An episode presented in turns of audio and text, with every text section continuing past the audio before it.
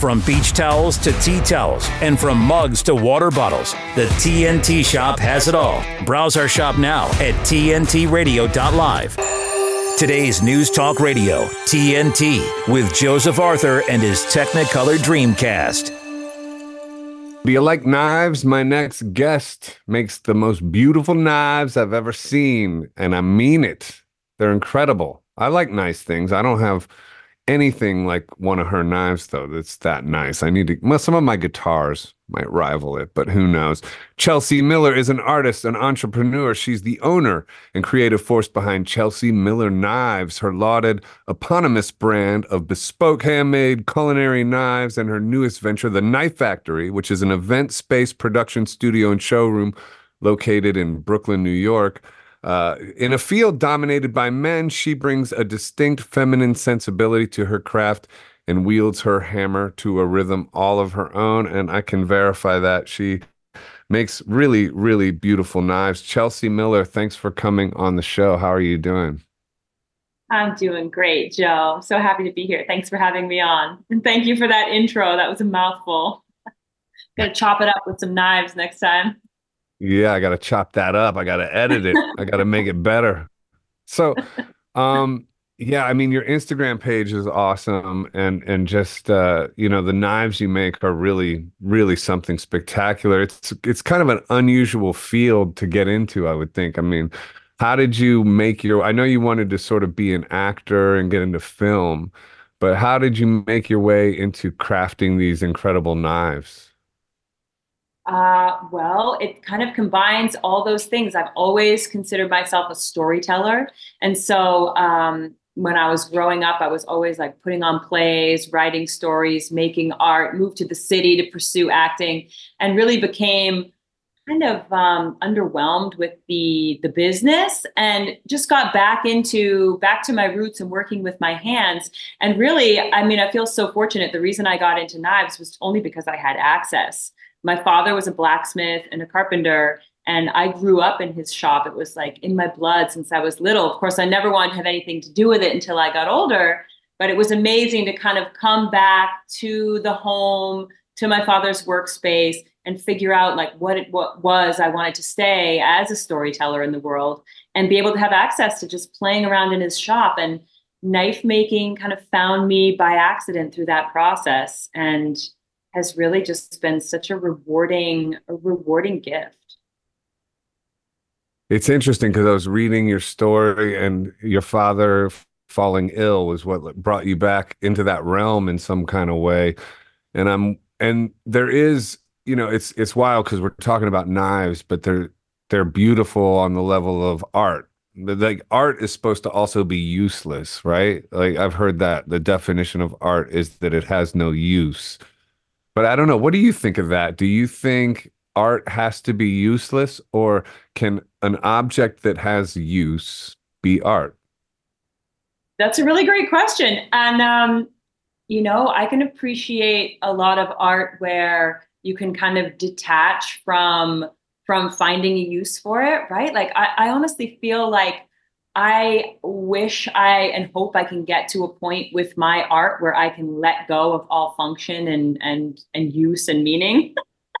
you know, I feel like within within the useful piece, I'm able to uh, explore something completely unknown and completely undefinable, but yet it's still an object that has a specific purpose. So I, I think about those things all the time, and I I'm not quite sure as an artist that I'm there yet to be able to completely let go of form. When I'm making my knives, I think so, what makes them so unique is that they are very loose in form and they're somehow hard to understand. And how do you put them together into, uh, you know, using them as a culinary object? But at the same time, like they do have to function very precisely as a culinary object. So I'm kind of, I, I don't know if I've blended those two things on purpose or I'm just trying to separate them little by little and become, move more into my art. Hmm. And so there might come a time when you take the aesthetic of your knives um, and and just put them maybe on a canvas or on some sort of sculptural piece that has nothing to do with uh, cutting into a steak. Honestly, that is my dream. And that seems so scary to me. but I'm trying to kind of turn myself inside out to eventually end up at that point, I think. And what do you think is the block that makes that scary to you? Hmm. Um, yeah, I, I am not sure. Like I think, you know, what I love about the fact that I found knife making is that I am an artist in the studio while I'm making them, right? Like it's a very it's a very kind of cosmic place to be, very meditative. It allows me to kind of um, process what's going on in, my, on in my life and then have something to say through my art about things that I'm going through. But at the end of the day, it still is a piece that's able to be critiqued in a certain way, compared. And I really bump up against that all the time with people uh, comparing them to other knives. And I feel like, well, it can and it cannot be compared to other knives. So, yeah, I, I, it's a good question about that block um, I'm still working on that. I'm working on the edges of finding out what that block is, but maybe getting closer and closer. You use the word edges there. I caught that. It's just you can't help it with the knives. They always come in, and no matter what, it's like the edge needs the edge. I'm an edge addict. Um, yeah. But because to me, it seems like, you know, just from the outside looking in, that you've built such a f- base for your knives and you've had a lot of success with them that you could make other objects sculptural and stuff like that relatively easily and you wouldn't have to abandon knife making but it could be mm-hmm. a, a, sort of another aspect that could evolve really easily but i i i can relate to it in this I'm a musician, singer, songwriter, and when I go up on stage, I like to be funny. I like, and I'm sometimes pretty good at it, you know. And and I also have secret ambitions of just going into straight up comedy sometime or trying my hand at going to a comedy club. But I have that same block, so I need the guitar and the justification of my songs to go on stage, and then in between the songs, I can try to be funny but I wouldn't necessarily, or there's a block for me going up there, abandoning singer songwriter thing and just trying to be funny. I feel like that's a similar uh, analogy with what you're talking about. A hundred percent. And actually, like I, I, often have to remind myself to listen to what I say. And I say this a lot about like the fact that I had access as a young person. And even now, like my main ambition in the last few years is to create access for other people and other women, especially to try their hand working with machinery or with wood and different materials. And when I listen to myself say that, I realize like I just need more access. Like I, I instead of deciding I'm going to make a painting, I just need access to some paint, you know, access to some clay. And I think that I'm kind of working on that right now in providing that for everyone, but also myself. Like that's probably why I'm providing it for others is that I need a little bit of that for myself to just see what it feels like. I feel like as an as an artist, I never really know what it is or how it is I want to say it until I get into the material and then let the material kind of guide me, kind of guide me in that way. It's like a it's like a dance. That's absolutely true. And I don't want to blow your mind, but there are these things called art stores where you can buy clay and canvas and paint and brushes and have access to all those things. Never I mean, heard of that. To, you, I grew, it is pretty expensive, but I grew um, up making our own pigment, so you know it's a process. right. Yeah, that is your aesthetic. Um, it's interesting. Yeah, just the whole uh access thing and I don't know, thinking about your your father and and what you know in his illness and you losing him and I don't want to get too heavy or anything but like how much do you think the the knives are sort of in tribute to his legacy? Oh, that that's that's so beautifully put, and um, entirely. Um, you know, I always had a really close relationship with my dad. Um, but once I got into metalwork and brought my studio out of his workshop and into a studio in Brooklyn, I've had many in Brooklyn, but the first one he actually came down and helped me set up all my tools. And it just opened this incredible line of communication where I'd be on the phone with him at lunchtime every day for like an hour, asking him questions, um, sharing insights, sharing victories, sharing losses. And it was an incredible way to connect with him, even though I was losing him. And I remember when he died, like I, have I've never like loved the look and feel of my own hands, but looking at my hands and feeling like, okay, wow, these hands are these are the this is the legacy. These hands are for two. This is all the knowledge, the deep understanding, the dreaming, all the work that's all like gone unfinished and undone. I just felt so so honoring of what my hands are capable of and just wanting to be as open as possible to dream for me, for everybody, for him, for all of us. Hmm. That's amazing. So you didn't like your hands before, but now it's almost like that's your place of communion with your father and the knives are sort of a testimony of that. Mm-hmm, mm-hmm. i think about i think about that with our feet too. Like our feet walk us around all day long right? We never say thank you. Like we we don't they, they never complain. Well sometimes they complain but it's like you know our hands and our, our our hands and our feet do so much for us and we get so stuck in our head about what's what's perfect and imperfect. And when i kind of tune into the gift that i have of having my hands and just being able to detach a bit and let and let them play and connect with my heritage. It's it's just i feel so fortunate so great. And how could i ever how could i ever judge them for the way that they look? I mean they they perform mystery and magistry and alchemy. And they're really good at scratching like well also you think so, I don't need a knife. I can, you know, I love I love just breaking things apart with your hands. right. Yeah. And and so in the field of knife making, is there a lot of competition? Is there a lot of people that make like really intricate knives and beautiful knives? And uh, and are you familiar? Is there a community of people that you access and talk to and compete with and all that kind of thing, like in the music business? I don't feel all that welcome in the knife community, to be honest. Um, there are very, very few women in the field. Um, it's obviously mostly dominated by men. Most all of them are incredible knife makers. And amongst themselves, I feel like they are very competitive. Um, in my opinion, they're all sort of making the same version of the same knife and i don't and i'm not really i'm not i'm so uninterested in competition and so uninterested in um, trying to emulate someone else's artwork that i kind of just stay in my own corner when it comes to the knife community.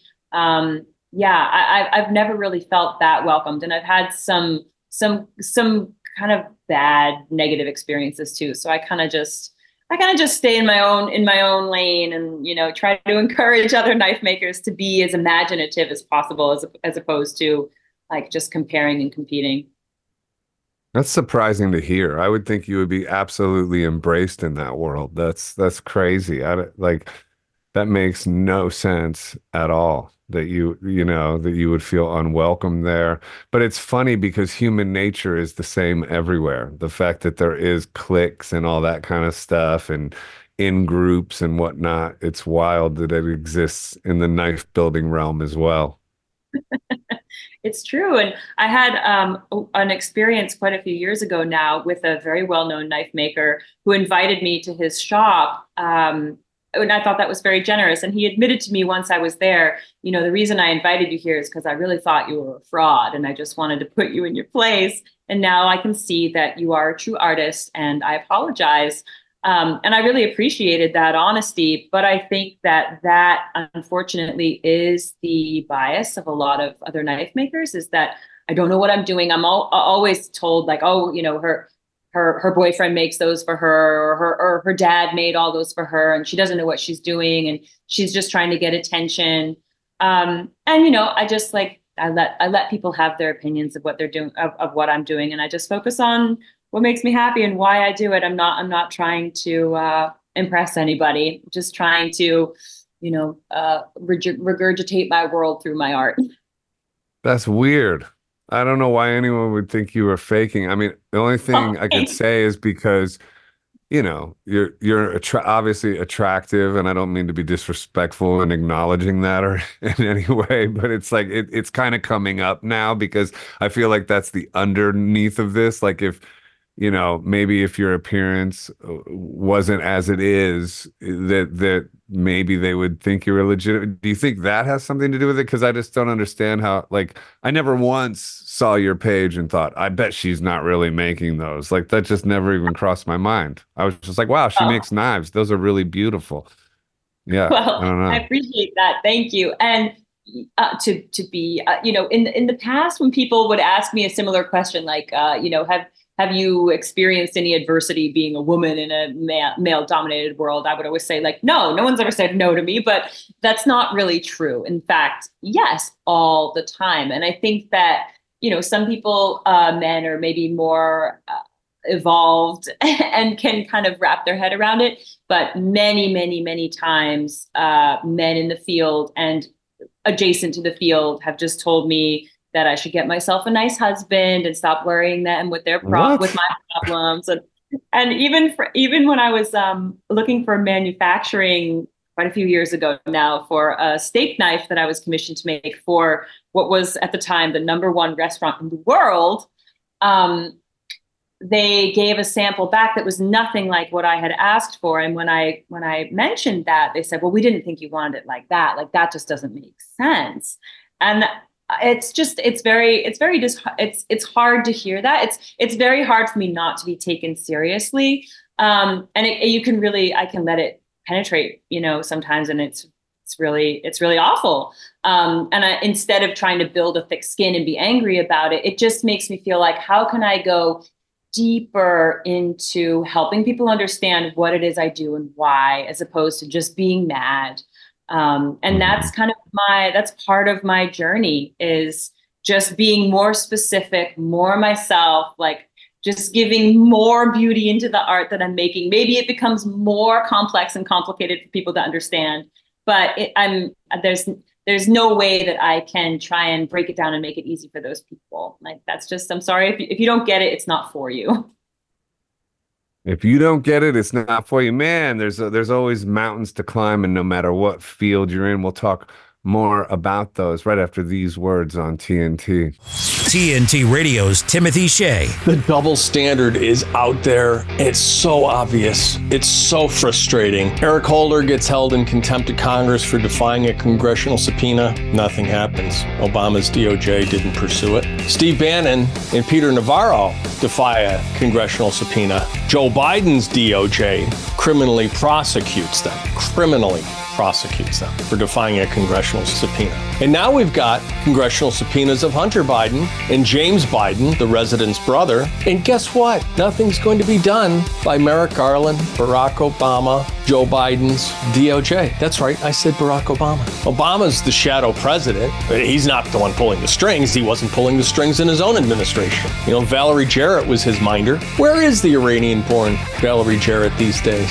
Haven't seen or heard much of her. It's because the Democrats are smart. Timothy Shea on today's News Talk, TNT Radio. Radio works because of its ability to personalize to the listener. What's exciting these days is that people are rediscovering it. You know, people are really rediscovering just how powerful radio is, how ubiquitous it is. It's in our cars, it's in our homes. There are so many new ways to access it, it's everywhere. To find out more, go to tntradio.live. Today's News Talk Radio. Come on, let the man talk. We never censor our hosts. Good. Now, talk. Uncensored news. Today's News Talk Radio, TNT. And we're back with Chelsea Miller Knives. Chelsea Miller, she makes knives. She's got the knife factory in Brooklyn. What's going on with New York? I've been there a few times recently and I like it. I mean, the vibe is okay. You know, you hear stories on the news about how uh, it's it, you know people are going more crazy. There's all all kinds of more crime in the in the blue states or the blue cities and all that, the big cities. Um, but how are you feeling about New York and life in New York lately? I am loving life in New York lately.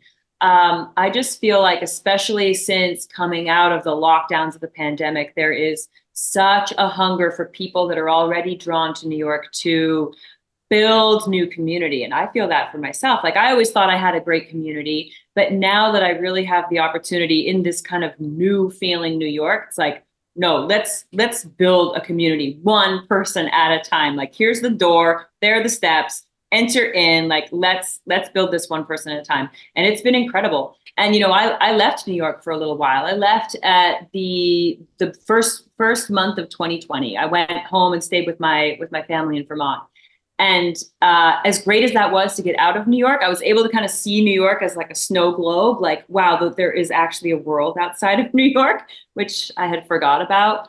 Um, that was amazing. But when I ask myself, like, am I done with New York? Is New York done with me? The answer is hell no. Like, there's there's a lot more. There's a lot more to be devoured in New York, and the energy is and- great. Like, there's a lot of fresh, young, alive, awake energy. I noticed that. Yeah. When I'm there, the energy feels good. It feels a little more dangerous on the streets, but uh, you know, in New York back in the day was kind of dangerous on the street, so it's almost like a throwback to some some energy. You have to kind of keep your head up a little bit more, but that's mm-hmm. not too unusual. Um, and yeah, it it did seem to have a vibrant vibe still. So it's you know, I, I'm getting ready to go back there and play a couple shows uh, City right. Winery on the 25th at a tribute show, and then at this little club called Berlin on the 26th. Oh, fantastic! Um, yeah, you should I'll come out. All right, absolutely. Berlin's so great. I feel like yeah. also in New York, you know, I've I've lived there since 2002. And so I've seen I've seen some of these waves where New York tends to feel like it just becomes really really corporate and there's no room for artistry and right. um, you know there's it's uh, the arts and and and especially young people are just not celebrated and then the scales get tipped too far and then we go back and there's just this resurgence of young people making art and fashion and I feel like right now we're definitely in one of those moments where the city is just hungry for output of of artistry and that's just been super fun. I love i love to be a part of that. Beyond the city too just in the world in general i feel like we're in a, the middle of a creative explosion. I mean you have sort of economic collapse happening everywhere and jobs that you people used to pursue are being replaced by people building businesses and becoming entrepreneurs through the internet you know? And on some level that's daunting and you know social media and all that stuff that you have to confront and all the pitfalls of that. But there is also this um, sort of calling that if you can get out of your own way and become creative and use your mind and use what you're passionate about you can actually make a really good living and, and also even figure out a way to scale it. I mean you could even create a course for instance, on knife building. I, I bet, you know, and I bet you could you could sell that course through your socials and you could scale it. I mean, so you could be having income coming in from your course. So you could just do a video course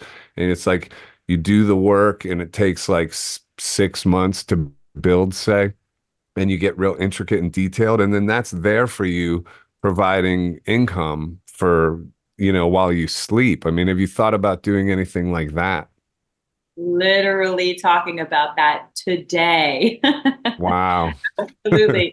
Yeah. And, and, you know, I think that, um, you know, I was talking about this with my business manager today about ways that I've thought about uh, bringing you know bringing my ideas and my vision to the world like as a book right in the past and now it's like why not why not actually offer complete access and do a course you know with 10 modules where you get more and more complex and and right. more access to me and the pitfalls and the triumphs and and all of that like creating a course and it's really interesting i feel like um the the more young people I meet today, I find that I have so many much younger people around me. And when I think of myself when I was their age, I was like, my God, I thought that I was I thought that I was like quite mature and smart, but they're they're the way that what they've grown up with, like compared to what I have grown up have grown up with, it's like they're just decades ahead of me in terms of like how to monetize your art form, how to get yourself out there, how to bring together community. I find it super, super inspiring and they're so hungry for it.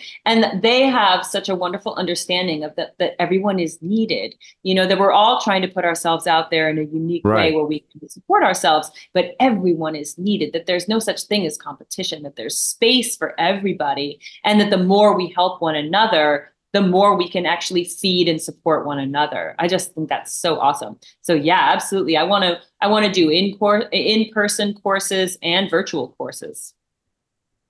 It's so true. It is true. There's room for everybody. It, but you know, the the barrier to entry is only your own self-imposed limitations, which is like a subject I've been obsessing about lately. And and what are the sort of what is the root cause of your own self-imposed limitations? And I've pinned it down to anger. I think it's unresolved anger which leads to procrastination and clutter and and the inability to get going because you know like even what you said with branching off into um you know useless art so to speak or or getting uh, you know and then i have all kinds of things along those same lines like what's holding us back have you investigated that in your own self in terms of your own self-imposed limitations and what the root cause of those might be yes i've actually been thinking a lot about this recently and for me it really comes down to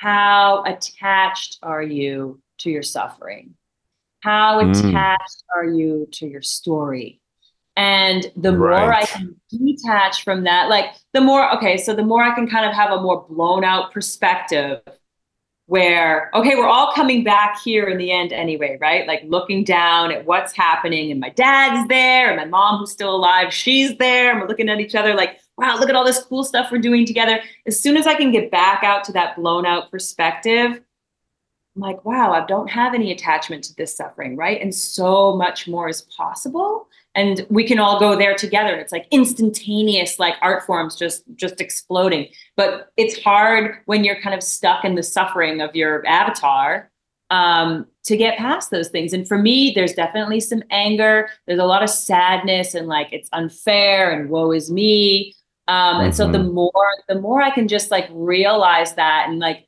sort of thank myself for whatever reason you want to hang on to those things, whether it be protection or just to feel seen and heard. I see you, I hear you, I got you, but we've got bigger things to do. We've got like, there's just, there's just more joy. I wanted to, just lean into more joy and more understanding. Like I'm, I, there's no need to stay where we're at, you know, and kind of and mm. just sort of feeding ourselves the same story over and over. Story is a big one for me. It's like I'm a storyteller. Like, what story am I telling? I want to be telling the story of new discoveries. Totally. It's identity. It's like, and then you just, you can whittle it down to ego you know, whittle. There's a knife reference right there. You gotta, you need a knife to whittle. So we're still talking about knives here, folks. No, like creating all these modules, like edges, whittling, edges, whittling. Yeah. No, but but it's ego. It's like it's identity, and and it's like I was writing about it the other day. I wrote a poem. I could dig it up, but I I won't. I'll spare you. I'll spare you a poetry reading. but wait, it, so you're in New York. It, it's yeah, in New York. I'll reality. It, to you. it's all about identity and it's it's self-imposed limitations and that's the thing and the key to it all is forgiveness and also observation of your thoughts because it's like the thoughts are holding you captive because they're always telling the story to you inside and you can recognize it by if you're locked in the past or the future which most everyone is li- identifying with all the time but if you can practice present moment awareness and if you can forgive and really let go. I mean, I practice Ho'oponopono to forgive and to be in the present. And then if you really start, you know, getting anger out of the picture, you do have that childlike wonder that returns. Because if you really think about just the fact that we exist, I mean, is so weird uh, you know, existence itself. It's like we exist. How crazy is that? If you really just like look at existence straight in the eyes and go, what are you? What is this? I, you know, even saying it now, it's almost making me have a bad acid trip. you know, I, like, I better stop too. talking like this. I think about this all the time and like, and how I, I just get like super thankful for like my like me like the, the little avatar of chelsea like this the weird little creature that has all of its preferences and has all of its hurts and its triggers and you know just being super thankful for that. Like you're that you are the little you're the you're the character in my greater scheme of life you know my my, my childlike state that i get to funnel into this this little character that's like very prickly sometimes. And I just am so thankful of like the commitment to like what I really believe in and like just being this beautiful, beautiful soul that like loves everybody and takes everything so personally and like just tries so hard.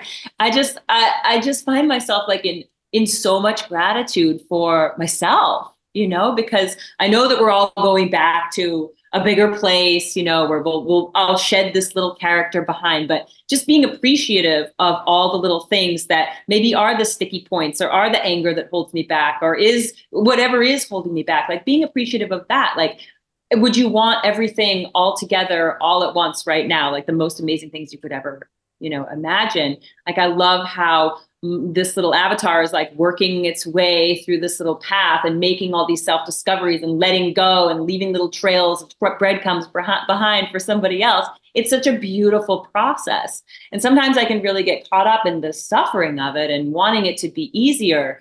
But in the gratitude, there is a lot of ease. Mm. Yeah, this reminds me of this quote I just pulled up. What man actually needs is not a tensionless state, but rather the striving and struggling for some goal worthy of him. And of course, reading it to you, I could go, what a woman actually needs is not a tensionless state, but rather the striving and struggling for some goal worthy of her.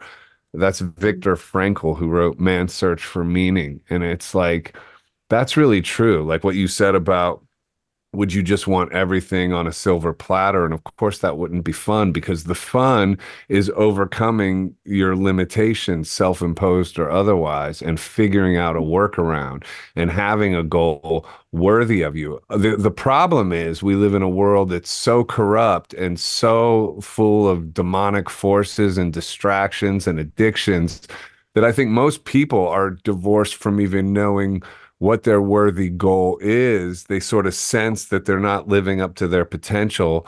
Um, and so, you know, and they and they have all this sort of negative uh, you know, you know, time trying to control their impulses, and they never get mm-hmm. to a place where they love themselves enough to actually discover what that worthy goal is. And what I hear you saying is a lot about self love which on a surface level could be like, oh, who, you know, who does she think she is? But I read that more like, no, that is the work. You have to get to a place of finally loving yourself so that you can bring love to other people. So how did you get to that place? Like what what practice are you a Christian? Are you religious? Do you practice yoga? I mean, what what is your um what brought you to this space?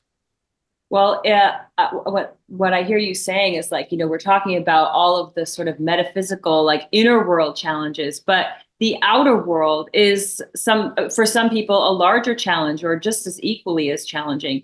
And I think that for all of us, finding who we are in the world, you know, how we absorb and how we respond to all of the beautiful and equally horrible things that are happening in the world is so difficult and it's such a part that's really part of the work. And that has been um, a really big part of my practice and i don't really ascribe to any one um, practice just um, commitment to checking in with myself listening to myself always you know always trying to just honor the my inner voice.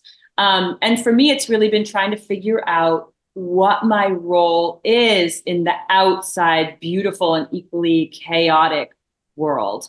Um, and what I have found is that, like, you know, a phrase that has always rung really true to me is that, um, well, what is it? It's like, if you have to help yourself before you can help others you know or to live mm-hmm. by example so the greatest the greatest challenge for me is to make sure that I'm good, you know, and it's not just about denial of things that are terrible, but how do I get myself to a place that is safe, that is in in my art, that is uh, expansive, and that's that's a whole that's a whole practice. And if I can do that, then I can be in service to others by being a beacon, right? Be providing access for others um, opening up a conversation or invitation to join me where I'm at, and we can create more and more of this. Like for me, it's about building community in a place of honesty. So, like, I don't feel like I have anything to offer if I'm not in an honest place or I'm just acting out of anger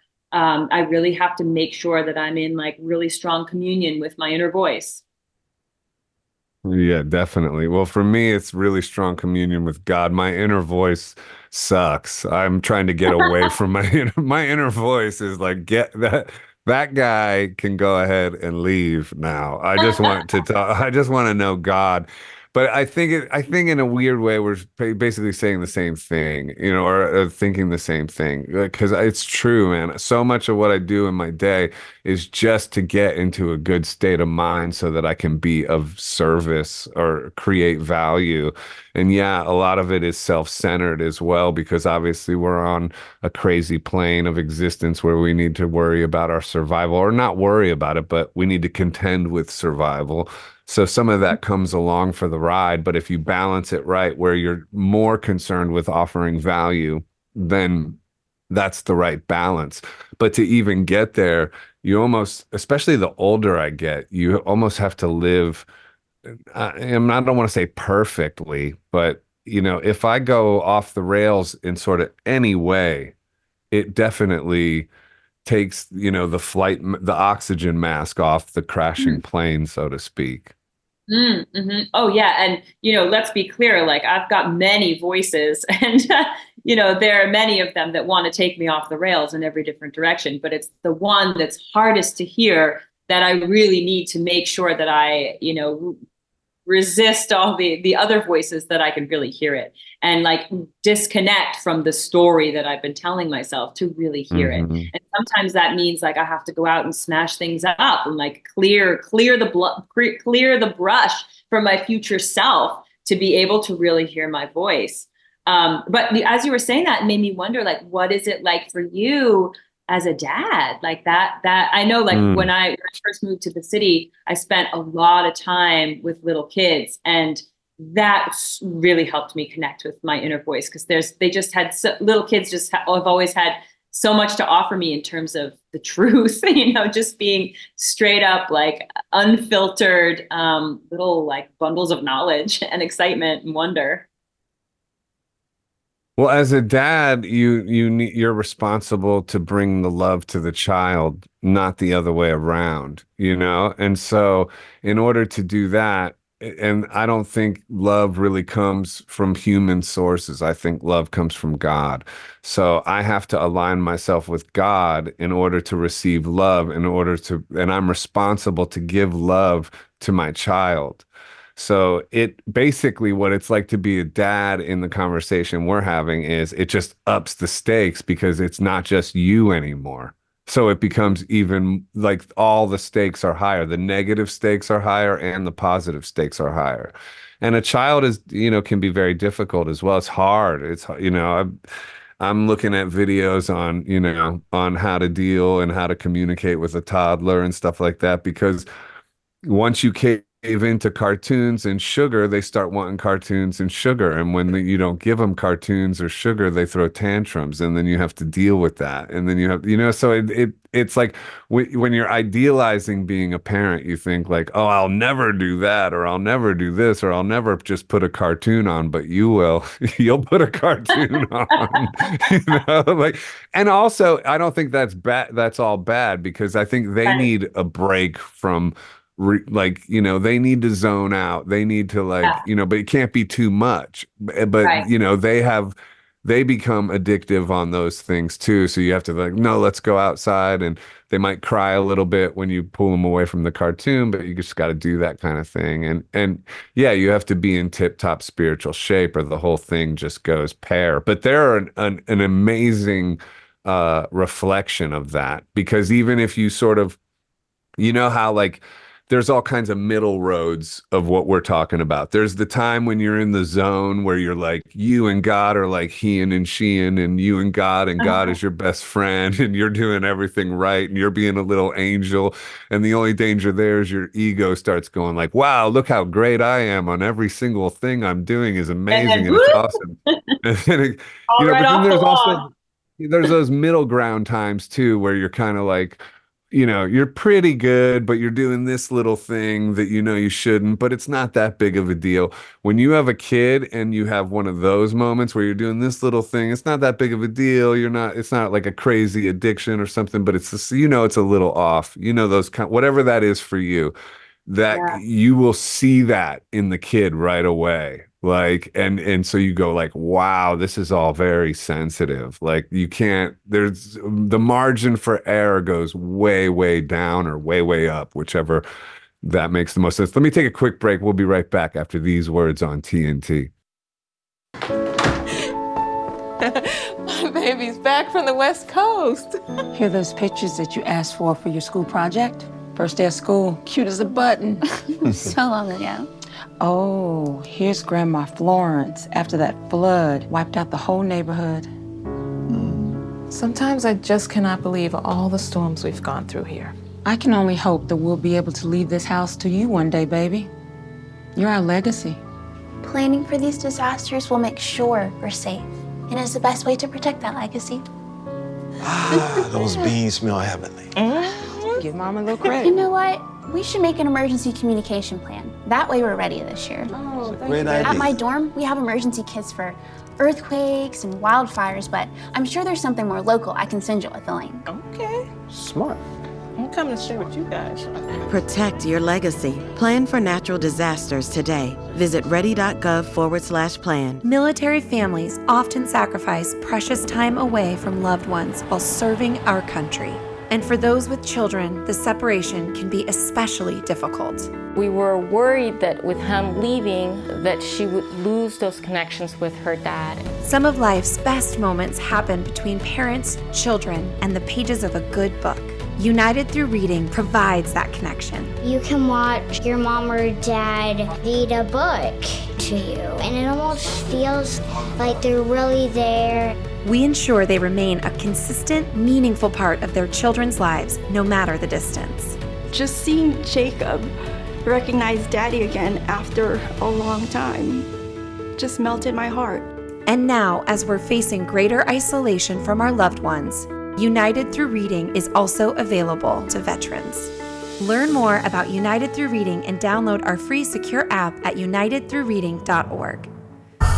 Joseph Arthur and his Technicolor Dreamcast on today's News Talk Radio, TNT. and we're back going deep with chelsea miller knives chelsea miller you got to go what's your instagram handle let everybody see your knives while we're talking At Chelsea Miller Knives. At Chelsea Miller Knives. Go check them out. You will not be disappointed. They are incredible. Yeah. So you, we were talking on the break about like, you know, child, you know, being a dad, myself, and and you maybe potentially becoming a mother and all that kind of stuff, and and thinking about your own parents. Um, how much do you think forgiveness has? This is kind of my latest obsession that forgiveness is the key to unlocking creative stumbling blocks. So I wanted to ask you about that. Do you think uh, for, forgiveness is the key to unlocking creative stumbling blocks? And did you have any issues forgiving your parents for the mistakes they made? Uh, oh, yeah. There's been a lot of um, walls removed in just my own personal forgiveness of you know my experience as a child. And uh, you know let's not get it twisted. I had a i had an idyllic childhood um and my parents were amazing. And would i say that i would do things differently? Yes. And like I, i'm sure that they were just doing the best that they could. But you know there's a there's a lot of stuff that if i didn't if i didn't take the time and it's not over i still need to spend more time doing this. But taking the time to kind of unravel a lot of things and forgive my parents. Like i would not be the person or the artist that i am for sure not. And i think about the influence that they had on me positively and how i would love that opportunity with my own child just to kind of swim in those waters of of teaching them how to love and teaching them teaching them what it is to be expressed and um, and learning learning from that as well. Yeah, it's wild. It's it's the best. I mean, it, it definitely expands what life, you know, uh, the value of life. I think. I mean, I'm not, you know, not trying to throw shade on anyone who doesn't have a kid. You can still have an amazing life, but it definitely gives a deep meaning to your life as well. That's sort of like, I mean, you know, I'm 52 now. And so maybe I was getting a little burned out on just me, me, me all the time, you know? And so now it's like this, it's kind of a reset in a way and a whole new perspective. I do want to ask you about the the the knife factory though, the space you're opening up in Brooklyn because I guess it's more than just a place to make knives. You're going to do events there and you're opening up access to your world um, and and building of knives and making stuff at this space, right? I mean, what's the uh, yeah. what's the theme behind the space?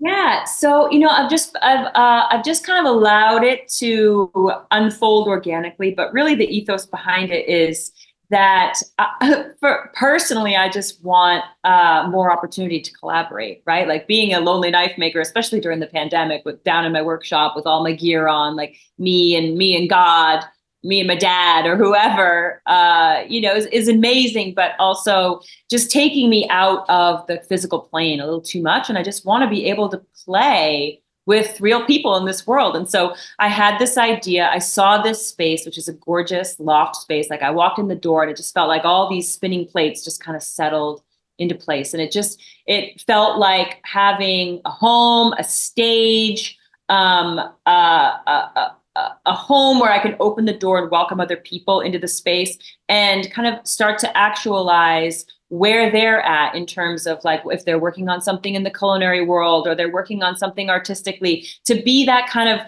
person that my father was to me in his workshop you know there to offer guidance to encourage and pull the story out of you but really just creating access. And i i call it kitchen energy. It's like you know we're all standing over the kitchen counter like adding our unique ingredients tasting each other's ideas, giving feedback. It's nourishing the community. Um, and that's what it really is about for me. And it's been so beautiful to see what a magnet or like a, a light bulb that's been for all these like crazy moths with all their ideas who show up and maybe their ideas are fully expressed maybe them maybe some of them are really small and we're just i just want to create access and support for bringing what it is you have to say into the world and giving some feedback is this kind of like you evolving into a teacher, you think?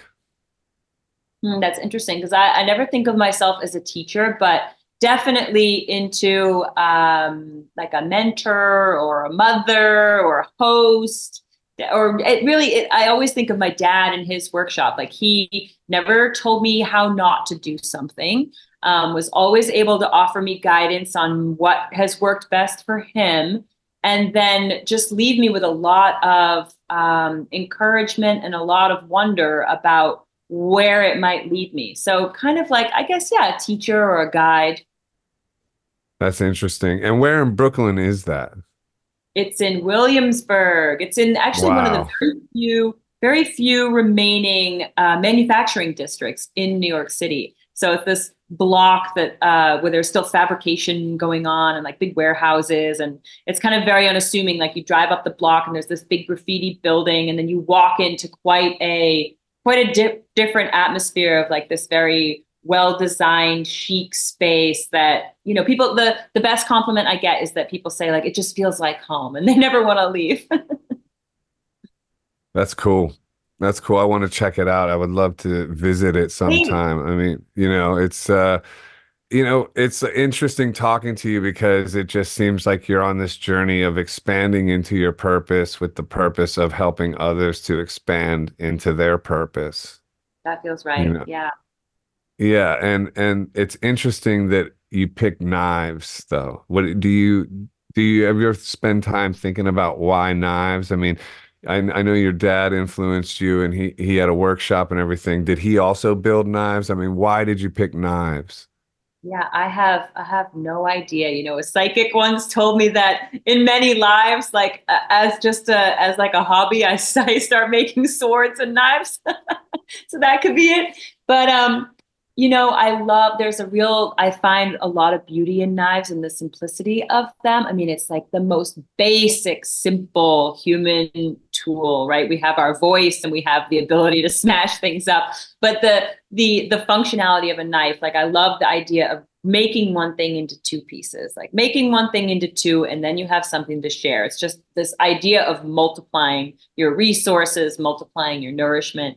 And when I was growing up in Vermont, my father was a blacksmith and a carpenter. My mother was a nurse. And also, she did all the cooking and she studied macrobiotic cooking. And so, she had a knife for every single task. And she collected knives from all around the world, which I always thought were fascinating. Um, and so beautiful, you know, it's like the, like my father had his tools and a lot of the tools he made for the jobs that he needed. My mom had her tools and everything that she did in the kitchen had a specific tool for that specific job. And I think I did, never really thought that much about it, which maybe is why um, it has worked out so well for me. Like, I, I really think that one of the greatest lessons for me in this life is to realize, like, to think less and feel more, like to think less and know more.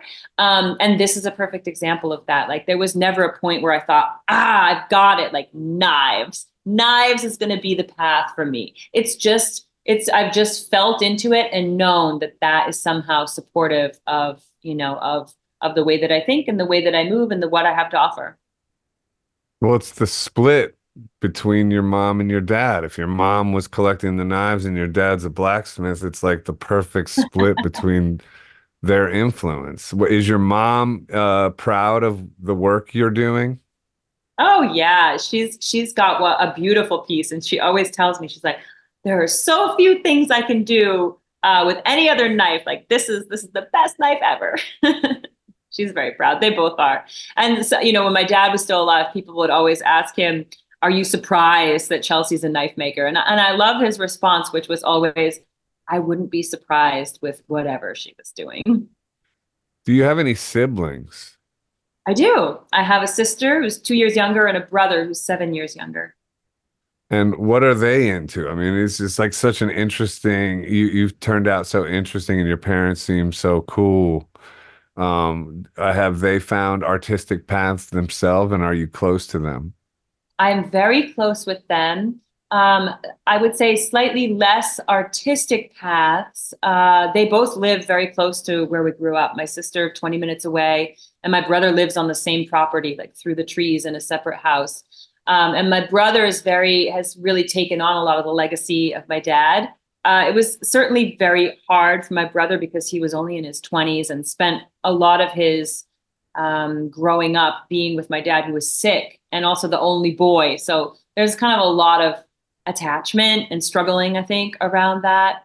Um, and maybe for my sister too. But I'd say the the very clear difference between myself and my siblings is maybe I was much I'm much more like my dad, um, and able to kind of climb out of the of the the heaviness of being in the avatar and like really seeing the bigger picture. Um, but you know, whenever I go home, I always try to like rattle the cage and get everybody excited. Hopefully, I'm not too annoying, but like let's all get in our art. Do you have a, a morning ritual to getting out of this avatar? I mean, this is a fascinating aspect of you that you're so keyed in on that. That your ego is like dissolving, I guess, to some degree, because people who say stuff like getting out of their avatar means that their ego is dissolving a little bit. I think their identity is dismantling into like becoming more just presence itself. I mean, do you have a morning ritual? Do you, how do you set yourself on that course on a daily basis? You know what I think it is? I think that just the knife making itself, like when I'm, when I'm I've got headphones on, I've got eye protection on. Sometimes I'm listening to a podcast, sometimes nothing. But you know, there's there's no room for any. I'm really, really in the zone. Like my body is fully engaged in the pressure, the pressure, and and letting the materials lead me and making something. And that kind of right. gives me a lot of space to step outside the body um, and connect with. Uh, for me, it's always like I'm always kind of looking for clarity, you know, like just kind of with the intention of like more information. I want more information before I make a decision. Like, how, how much more information is out there? And while I'm engaged in making something, it, it really just makes that that um, e- easy for me. Um, and right, so that's so where the work it, So the work itself is a practicing of presence, basically. It's like Mhm. a form of meditation. Yes, a hundred percent. And I, you know, uh, I I meditate more traditionally now, but ever since I started knife making, that was that was when I really was able to like boom, like blast blast out of the body. and Incredible. my well, dad I, would you always know, growing up. My dad would always say like, uh, you know, when I'm working, I go to Pluto. I'm like, oh, maybe I'll meet you there someday. Well, we got to wrap this up. It's been amazing. It's been deep. It's got a lot to think about. I also want to say that, like, I when I was first speaking out about the uh, mRNA stuff, I was getting a lot of flack online. You you, you sent me a little message of support. I think you know, not to blow up your spot on that, if you know, but I appreciated that. I mean, you know, and uh, so thank you for that. And tell everyone where to find you. And and uh, again, once again, tell everybody where to find you. Well, just to go back on that one second, like we all saw each other, you know, and when you see each other, you gotta love each other. Um, thank you so much, and please check out my work at chelseamillerknives.com or at Chelsea Miller Knives, and let's let's cut deep. Let's cut deep with Chelsea Miller. You got to make a T-shirt. Let's cut deep. Chelsea Miller knives deep. on the back. Let's. Oh, we cut deep. All right, we got to go. Thanks so much, Chelsea. It's been wonderful talking to you. I hope to see you in New York, at Berlin, or maybe even well, at the Knife Factory. Talk to you later. Bye bye. Uh, we'll be right back with more on TNT.